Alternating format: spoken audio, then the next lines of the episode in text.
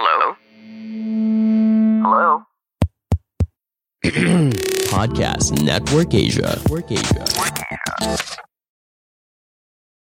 Halo semua pendengar mitologi santuy, podcast yang ngebahas mitologi dengan cara yang santuy. Terima kasih udah dengerin seri Jason dari awal sampai sekarang dan gak terasa udah hampir 6 bulan kita ngikutin cerita petualangan Jason. Wow, gak terasa juga ya. Time does fly. Anyway, di episode yang lalu, Jason yang tak lagi punya gairah hidup mendapat kunjungan dari teman lamanya, Peleus, yang kepengen menyerbu Iolcus sebagai balas dendam kepada Akastus, Raja Iolcus sekarang. Peleus juga berjanji untuk memberikan tahta Iolcus kepada Jason. Dan Jason pun kemudian memakai perlengkapan perangnya, siap untuk kembali ke Iolcus.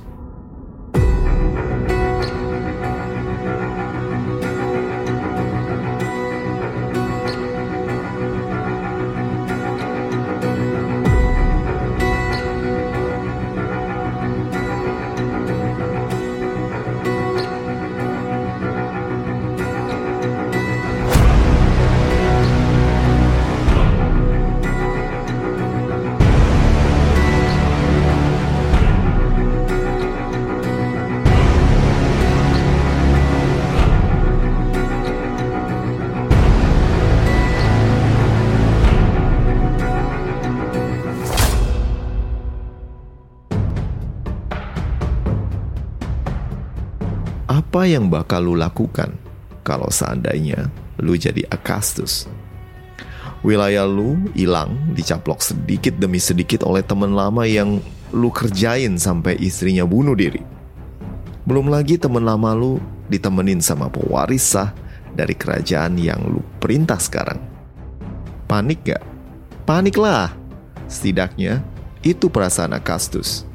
Selain kehilangan wilayahnya, pasukannya pun terus-terusan kalah dalam pertempuran-pertempuran kecil melawan pasukan Hoplite Sparta dan pasukan elit Myrmidon. Belum lagi strategi anti jarah dan operasi simpatik Jason membuat para penduduk mulai memalingkan perhatian mereka kepada Jason sebagai calon raja mereka. Lagian, Jason emang pewaris sah kerajaan Iolcus dan wanita asing yang bersamanya, siapa itu namanya? Ah, Medea, tak lagi bersamanya. Jason kini lebih populer dibandingkan dengan Akastus. Dan jika Akastus tidak melakukan hal yang drastis, maka cepat atau lambat pasukan aliansi akan menguasai Iolcus. Dan dirinya bukan hanya terjungkal dari tahta, tapi juga bakalan kehilangan nyawanya. Peleus tidak akan mengampuni perbuatan Akastus yang tercela kepada keluarganya. Dalam posisi yang terdesak, akhirnya Akastus mengambil langkah drastis. Akasus menjual semua pemendaraan istana Iolcus, harta yang diperoleh dari perdagangan, dan juga warisan dari generasi ke generasi dihabiskan untuk menyewa pasukan bayaran dari penjuru Yunani dan Asia Minor. Pasukan Arkadia yang terkenal dengan kemahiran tombaknya, para pemanah dari kereta, pelontar batu dari Pulau Rhodes, suku-suku liar dari Trakia, serta pasukan berkuda dari Skitia dan berbagai pasukan multi etnis lainnya sampai di pelabuhan Iolcus untuk melindungi kepentingan Akastus dengan bayaran tentunya. Kini Akastus telah memiliki jumlah pasukan yang sepadan, bahkan lebih dari cukup untuk menghadapi Jason, Peleus, dan si kembar Castor dan Pollux. Kehadiran pasukan bayaran yang begitu banyak, bagaikan wabah belalang, menumbuhkan kepercayaan diri Akastus yang kemudian dengan pongah memimpin pasukan bayarannya keluar tembok kota dan menghadapi pasukan aliansi. Kedua pasukan besar pun berhadapan. Peleus sesuai dengan tradisi perang kuno mengirimkan utusan ke sisi Akastus untuk menyampaikan pesannya. Menyerah dan keluargamu akan tetap hidup. Akastus mendengar dengan seksama kata-kata sang pemuda yang menyampaikan pesan Peleus. Senyum menyeringai yang biasa ditampilkannya dulu ketika di kapal Argo menunjukkan niatnya untuk bertempur, bukan perdamaian.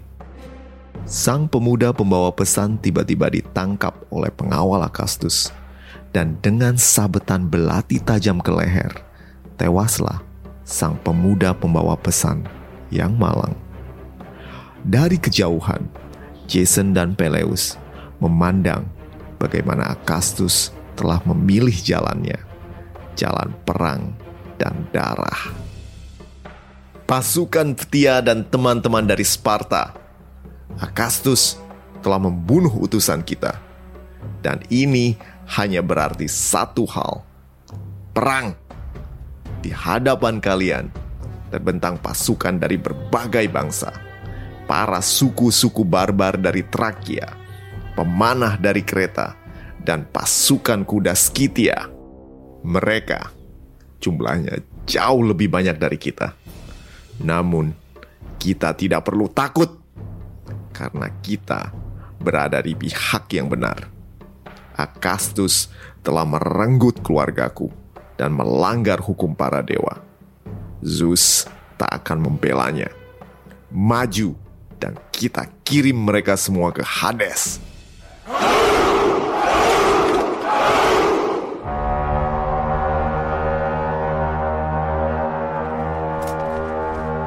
Pasukan Sparta pimpinan Pollux maju ke paling depan dengan formasi phalanx. Formasi dengan perisai perunggu yang kuat dan ketat dengan tombak tajam yang menjulang ke depan, memberikan perlindungan kepada pasukan Myrmidon, pimpinan Peleus, dan Jason yang bersenjatakan pedang. Akastus memberikan sinyal kepada para pemanah kereta untuk memanah berusaha melunakkan perlawanan pasukan aliansi yang merangsek maju. Para pemanah kereta terkenal memiliki busur dan panah yang bisa memanah dari jarak yang lebih jauh dari segala pemanah di seluruh Yunani. Mematuhi perintah Akastus, ribuan anak panah memenuhi langit dan menghalangi sinar mentari, siap turun bagaikan hujan. Angkat perisai!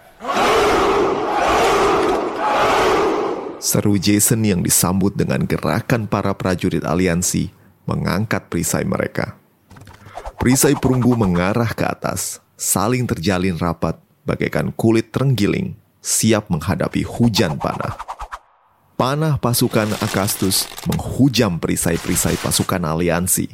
Walaupun sebagian besar tertahan oleh perisai, namun tak sedikit yang menembus celah yang tak terlindungi oleh perisai. Namun luka panah tak sebanding dengan semangat membara untuk menghukum Akastus.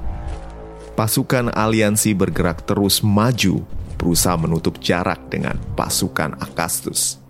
Sekali lagi, hujan panah turun menghujam formasi perisai pasukan Sparta dan Myrmidon. Kembali, panah-panah mereka terpantul. Jason melihat jarak antara pasukan aliansi semakin dekat dengan pasukan Akastus. Pasukan Sparta, buka formasi. Barisan formasi perisai Sparta yang ketat kemudian terbuka dan menunjukkan rombongan pemanah yang dipimpin oleh Philoctetes, pemanah utama kapal Argo yang terkenal dengan panah-panah raksasanya. Sekarang, Philoctetes melepas anak panah raksasanya, diikuti oleh rombongan pemanah yang lain. Berbeda dengan panah-panah pasukan kereta bayaran Akastus, serangan panah Philoctetes melesat horizontal dan anak panahnya yang besar menembus tubuh dua orang prajurit panah sekaligus. Berkali-kali panah Philoctetes menembus para pemanah Akastus dan meruntuhkan moral mereka. Mereka melarikan diri dari medan pertempuran.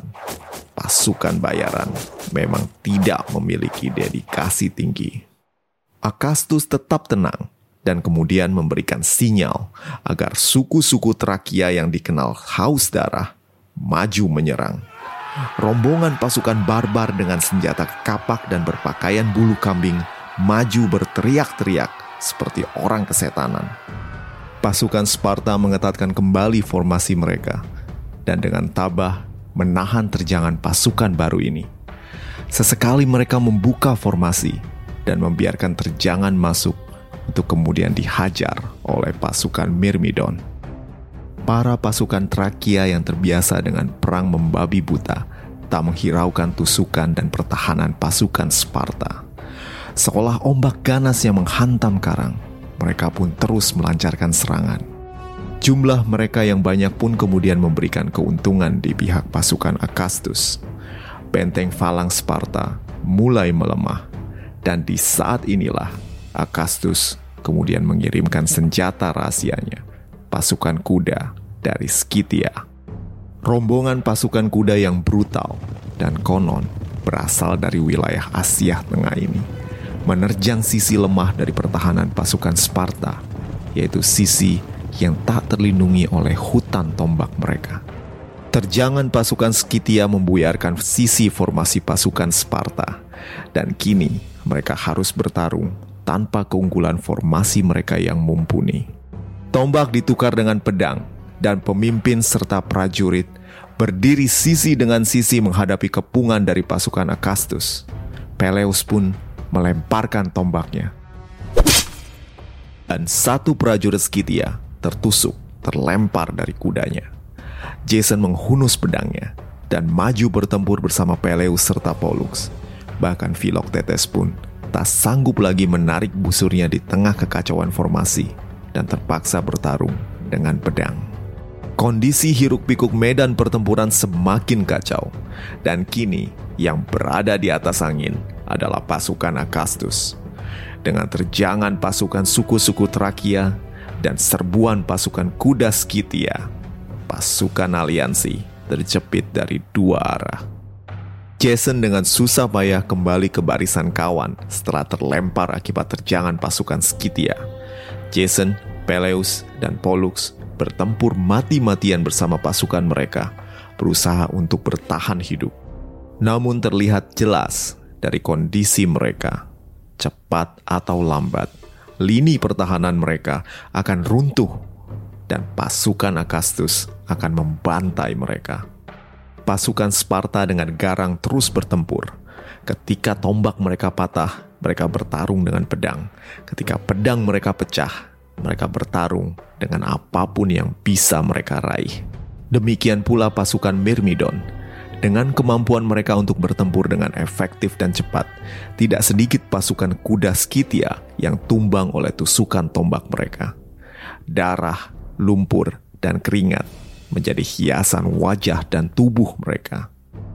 Raut kelelahan terpampang nyata di wajah mereka, namun mata mereka masih menunjukkan semangat bertempur. Dalam hiruk-pikuk peperangan, Akastus tersenyum. Kemenangan telah di depan mata. Nah, bagaimanakah akhir dari pertempuran pasukan aliansi dengan pasukan Akastus? Akankah Jason berhasil memperoleh kembali hak warisnya? Semua akan diceritakan di episode minggu depan. Buat teman-teman yang kepengen dukung podcast ini, silakan mampir ke laman traktir yang tersedia di deskripsi episode. Udah dulu ya. See you and ciao.